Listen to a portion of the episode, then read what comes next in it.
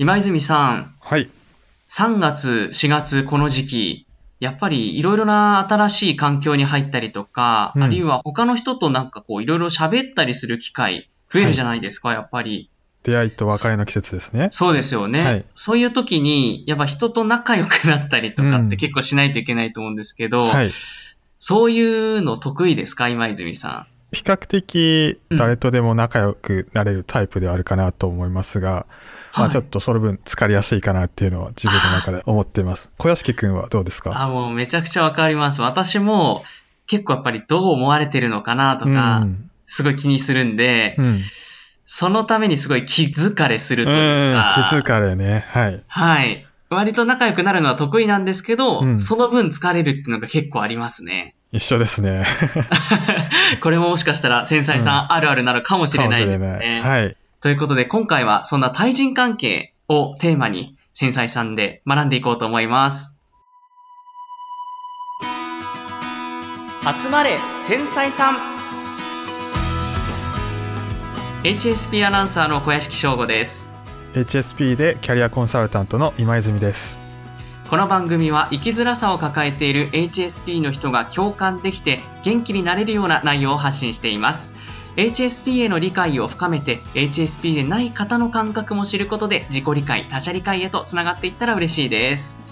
さあ早速今回は対人関係。まあね、これは繊細さんももちろん繊細さんじゃない方もきっと皆さうんん悩まれていることなんじゃないかなと思いますが、まあ、特に繊細さんっていうテーマでこの対人関係考えていくと、うん。やっぱり共通していたのは他人からどう思われるかはい。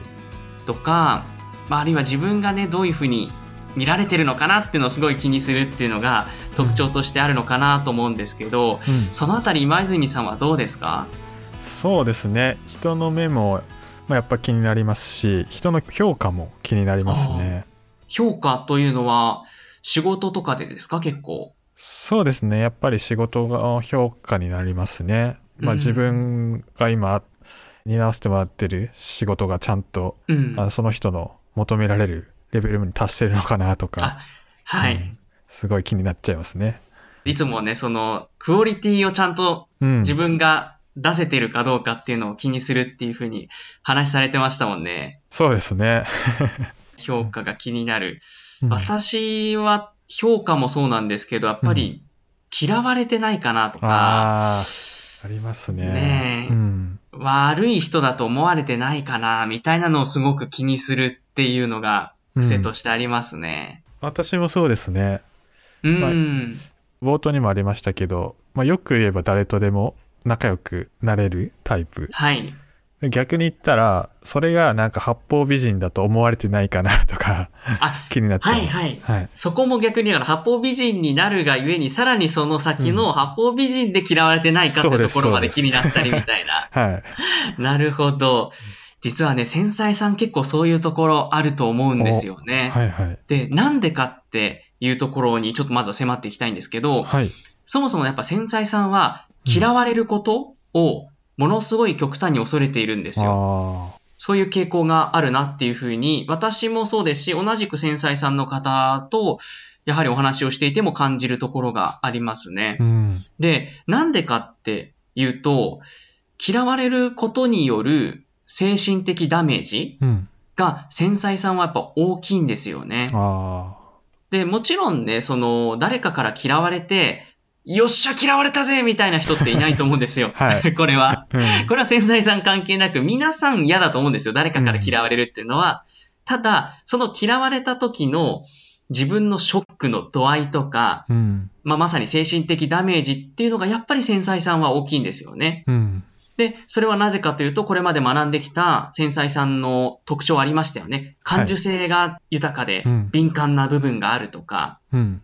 刺激を受け取りやすいうんからこそ、その他人から何気ない一言とかでうん、ぐさってやっぱり来やすいんですよね、繊細さんは。うん。だから、周りの繊細じゃない方がダメージが5だとしたら、うん繊細さんはやっぱり10とか、あるいは20とか、人によっては30のダメージを受けてしまうので、うん。どうしてもやっぱり嫌われることが怖いんですよね。今それを聞いて思い出したんですけど、あ、はいはい。さっきまあ、誰とでも仲良くなれるって言ったんですがその一方で、一人一人ってそこまで自分の中でどこか防御してるのか分かんないですけどあ深い付き合いにしようとしてないような感覚があってあ。それもうんもしかしたらなんですけど、深い付き合いになった時に仮に嫌われてしまったらその分ダメージが大きいじゃないですかはい。なんかそれを無意識に感じててうん。避けてるのかななんていうふうに今小屋敷くんの話聞きながら思いました、それはあるかもしれないですね。やっぱりそのダメージを受けたくない。うん、で、過去にそういう経験が自分の中であると、まあある意味トラウマ化しやすいんですよね。ダメージを受けやすいので。とか、あるいは自分は嫌われてなくても、嫌われてる人を見ただけで、うんあ、嫌われるとこういうことをされるんだとかこういう目に遭うんだっていうのを自分のダメージとして受け取りやすいんで、自分は必ずしも嫌われた経験がなくても、嫌われてる人を見ているだけで、嫌われることに対する恐怖っていうのが、繊細さんは結構大きくなりやすい傾向がありますね。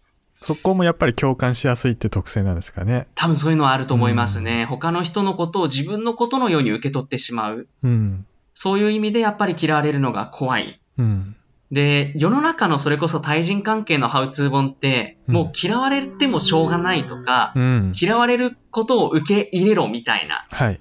結構多いじゃないですか。うん。多いですね。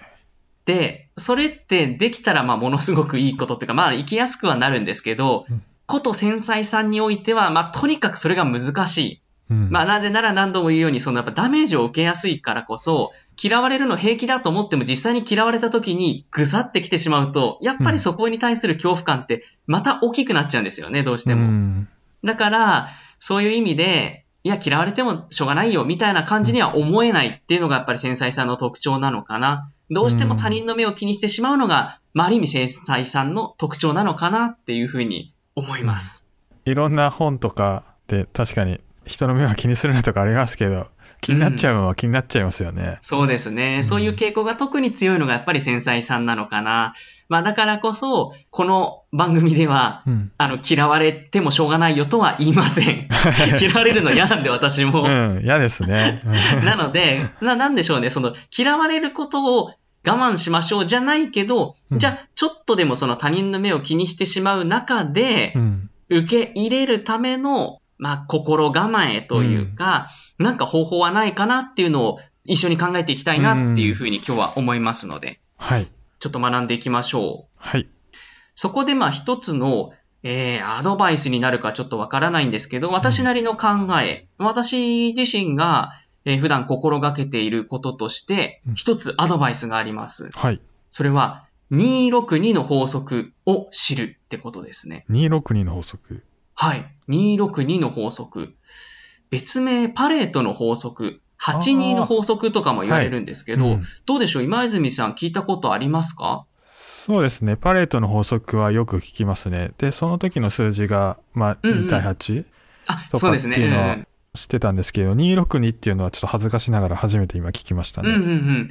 このそう、262の法則。まあ別名82の法則、28の法則、パレットの法則って言われるんですけど、うん。どういうものかっていうと、この考え方は、イタリアの経済学者、ビルフレド・パレートさんうん。って方が研究で、えーこういうのがありますっていうふうに、まあ経済学者の方なんですけど、どういうものかというと、所得の分布が、まあ富の分布ですね、がはい社会全体でどうなっているかっていうと、8割の富は上位2割の人によって独占されていると。うんで、残りの2割の富を残りの8割の人で分け合うように大体分布されるっていう理論を提唱した方なんですよね。うんで、このパレートの法則、まあ要するにだから8割のものは2割の人によって独占され、残りの2割は8割の人で分け合う。うんとか、それを応用した形で、組織の売り上げは、とか組織の業績は2割の優秀な人によって8割の業績を上げて、残りの8割の人が2割の業績を残すみたいな感じで応用されたりするんですよね。うんビジネス本などで必ず紹介されている法則だと思うんですけど、これがさらに詳しく言うと262の法則で、全体組織で見ると2割の優秀な人がいて、6割の人は普通の人で、残りの2割の人が、まあ、貢献度が低い人。うんこの262で組織っていうのが成り立ってるうんっていうふうに言われてるんですね。8の数字が分かれてたんですね、6と2にさらに。そうです、そうです。うん8っていう数字が2割、6割に分かれたってだけなんですけど、うん。で、この法則がなんでここで出したいかっていうと、実は人間関係でも言えるんじゃないかっていうところなんですよね。うんで、人間関係で考えると、262の法則。2割の方は、あなたのことを好きな人です。まあ、要するに、あなたのファンが2割ぐらいいますと。うん。で、残り8割の中でも6割ぐらいの人は、あなたのファンでもなければ、あなたのアンチでもないですと。うん。まあ、要するに好きでも嫌いでもない不動票みたいな感じですね。うんで、残りの2割の人は、あなたのアンチ、あなたのことが嫌いな人ですと。っていう、この262に分けられるんじゃないかっていう。うん。これ確かになんかそんな感じするんですよね。どうです、うん今泉さ無関心じゃないですけど、自分のことをそこまで自分が思ってる以上に気にかけるってくる人はそこまでいないんだろうなと思うと、うんうん確かにこの262はまっとうな気がしますね。ん。うん。私も、それこそあの、ツイッターでエゴサーチなんかをすることがあるんですよ、うんやっぱり。はいはそれこそ自分が、あの、競馬のレースの実況をしてるんですけど、そういう時とかに、どうだったのかなみたいな気になってやっぱ調べちゃうんですよね。はい。で、そうすると面白いことに262の法則に大体近くなるんですよね。というのも、2割ぐらいの人は、どんな失敗をしても応援してくれるんですよ。うんあ、やっちゃった今日ミスったなって時でも、まあまだまだ若いからあの子はこれから伸びるよみたいな応援コメントをしてくれる人がやっぱ2割ぐらいいるんですよね、ツイッターで。で、6割ぐらいの人は的確に客観的に評価する人。だからうまくいった時は、あ、今回のあのアナウンサーは表現ここ良かったねとか、あるいは失敗した時に、あ、あのアナウンサーここミスってたね、みたいな、うん。その好きでも嫌いでもない客観的な評価をする人っていうのが6割ぐらいいて、うん。で、残りの2割ぐらいっていうのは、もうただ単に私のことが嫌いな人がやっぱいるんですよね。うん。声が苦手、ね。声がそううん、声が嫌いとか、まあ、あとはもう完全にイチャモンだなと思うんですけど、うんこいつが喋ると馬券が当たらないから嫌いなんだよ、みたいな。いやいや、知ったこっちゃないですよ、みたいな。人もやっぱ、まあ2割とまでは言わなくても1割ぐらいいたりするんですよね。ですから、やっぱりそういう意味でも262はかなり近いのかなって。多少その、まあ、361とか、まあ、ちょっと割合は262からずれちゃうかもしれないんですけど、うんなんとなくそんな感じに好きな人嫌いな人、どちらでもない人っていうのは分かれるのかなっていうふうに思いますね。うんその6の数字は、はまあ、無関心かなと思って、まあ、何も言わない人かなと思ったんですけど、まあ、小屋敷君の今のお話聞くと、まあ、その時に応じていい方の2にもなるし悪い方の2にもなるまあどっちにもなるような人っていう感じなんですね。あ、そうです、そうです。結構いません？その人付き合いしてると、うんこの人なんかたまにこっちの応援してくれるけど、うん。なんかたまに厳しいことも言うから、敵なのか味方なのかよくわかんない距離感だな、みたいな人が今で言う6割に当たる人で、うん。ほとんどの人って結構そうなんですよね。その時々で、まあそれこそ自分の利害関係によってくっついてくる時もあれば、離れる時もあるっていう。うん。だから、なんかそういう人に好かれようとか、この人は味方なのになんで思ってくれないんだみたいな風に思っちゃうと、自分の中でもすごいストレスが溜まりやすかったりうんするから、まあある意味諦めるっていう部分ですよね、その262っていうのは。シチュエーションに変わってきますもんねその6の人そうなんですよ。うんうんうん。だからもうある意味仕方がないっていう言い方もできますよね。うんだからどんなに頑張ったところで、やっぱ2割の人、2割近い人は快く思ってくれないうん人だし、残りの6割ぐらいの人に関しては、その時々で評価が変わってしまう。うんでも逆に言うと、2割の人は応援してくれる人がいるってことなんですよ。どんな人でも。それ強いですねいつでも味方にっていう人がうん2割もいるっていうのは。いませんやっぱ今泉さんがそれこそ転職されたりしたりしても、ずっと応援してくれる人とか、うん新しい会社に入っても、いろいろとこう気にかけてくれる人うんいます。ですよね。はい。それで本当になんかありがたいなと思うことが最近特に多くて、うんうん。その途切れないいいつながりを続けてくれてる方がすごいいるっていうのは自分の中でもなんかよりどころにもなりますし、うんそうですよね。はい。やっぱ嬉しいですよね。そういう人がいてくれるっていうのが。嬉しいですね。だから、そういう意味では、その、まずは自分のファンである2割の人を大切にする。うん。ね、大事だし、で、残りの6割に関してはもう、不動票だから、うんその時々でいろんなことを言われてもしょうがないっていう認識が必要だし、うん。そしての2割の人は残念ながらやっぱ嫌いな人必ずいると。うん。ね、よく世の中でも、すごいみんなにいい顔をする人、まあ自分も多分そうだと思うんですけど、いわゆる八方美人の人っているじゃないですか。で、八方美人の人ってじゃあ全員に好まれてるかっていうと、うん八方美人が嫌いな人もいるじゃないですか。あさっきの話、そうですよね。うん。ねえ、うん。なんであいつ誰にでもいい顔しやがって、みたいなうんね、思う人もいるから。からそういう意味でもう、2割の人に嫌われるっていうのはもうしょうがないのかなっていう、うん。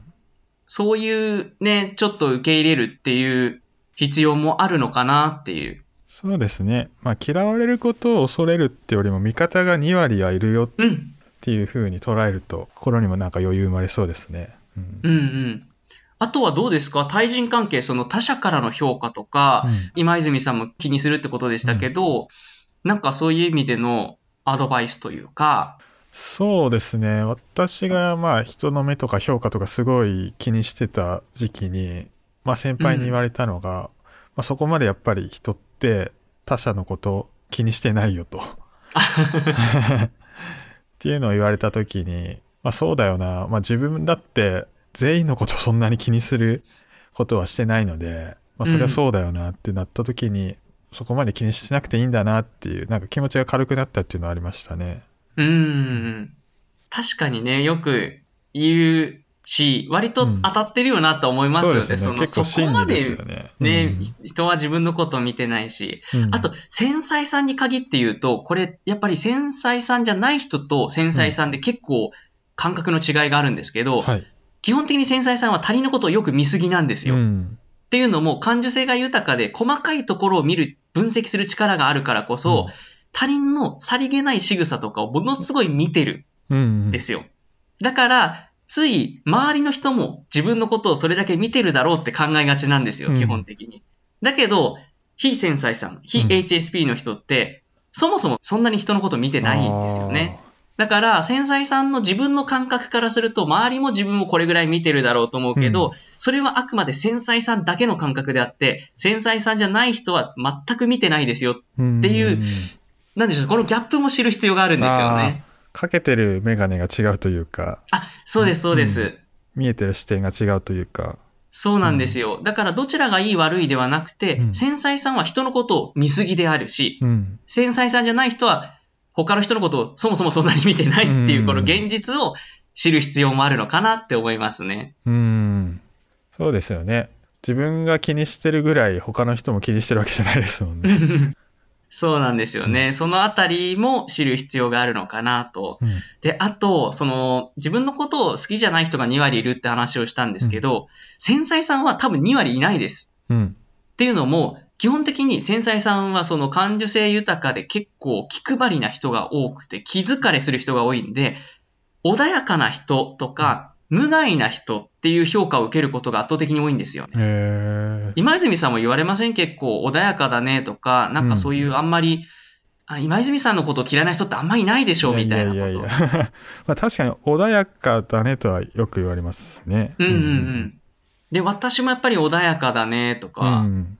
落ち着いてるねっていう評価をされることが多いんで、うん。まあ、もちろん私のこと嫌いな方もいるとは思うんですけど、うん正直2割はいないかなっていう。で、周りの繊細さんを見てても、うん、2割も繊細さんなことを嫌いな人はいないっていう感じがあるので、そういう意味では大丈夫です。2割もいません、嫌いな人は。じゃあ繊細さんは嫌われる割合が さらに低いって、低そうとうんいう。低はいいっていう風に見ていいと思います。うん。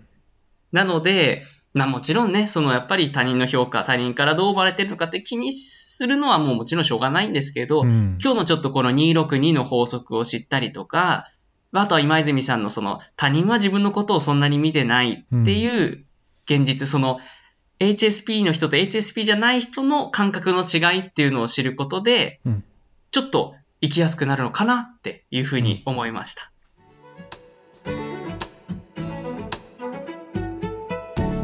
はい。ということで、今回は繊細さんと対人関係をテーマにお送りしてきましたが、今泉さんどうでしたか？HSP の方と、まあ、うん HSP でない方の見方、まあ、かけてる眼鏡が違うっていうところすごいしっくりきたなと思ってて、うん。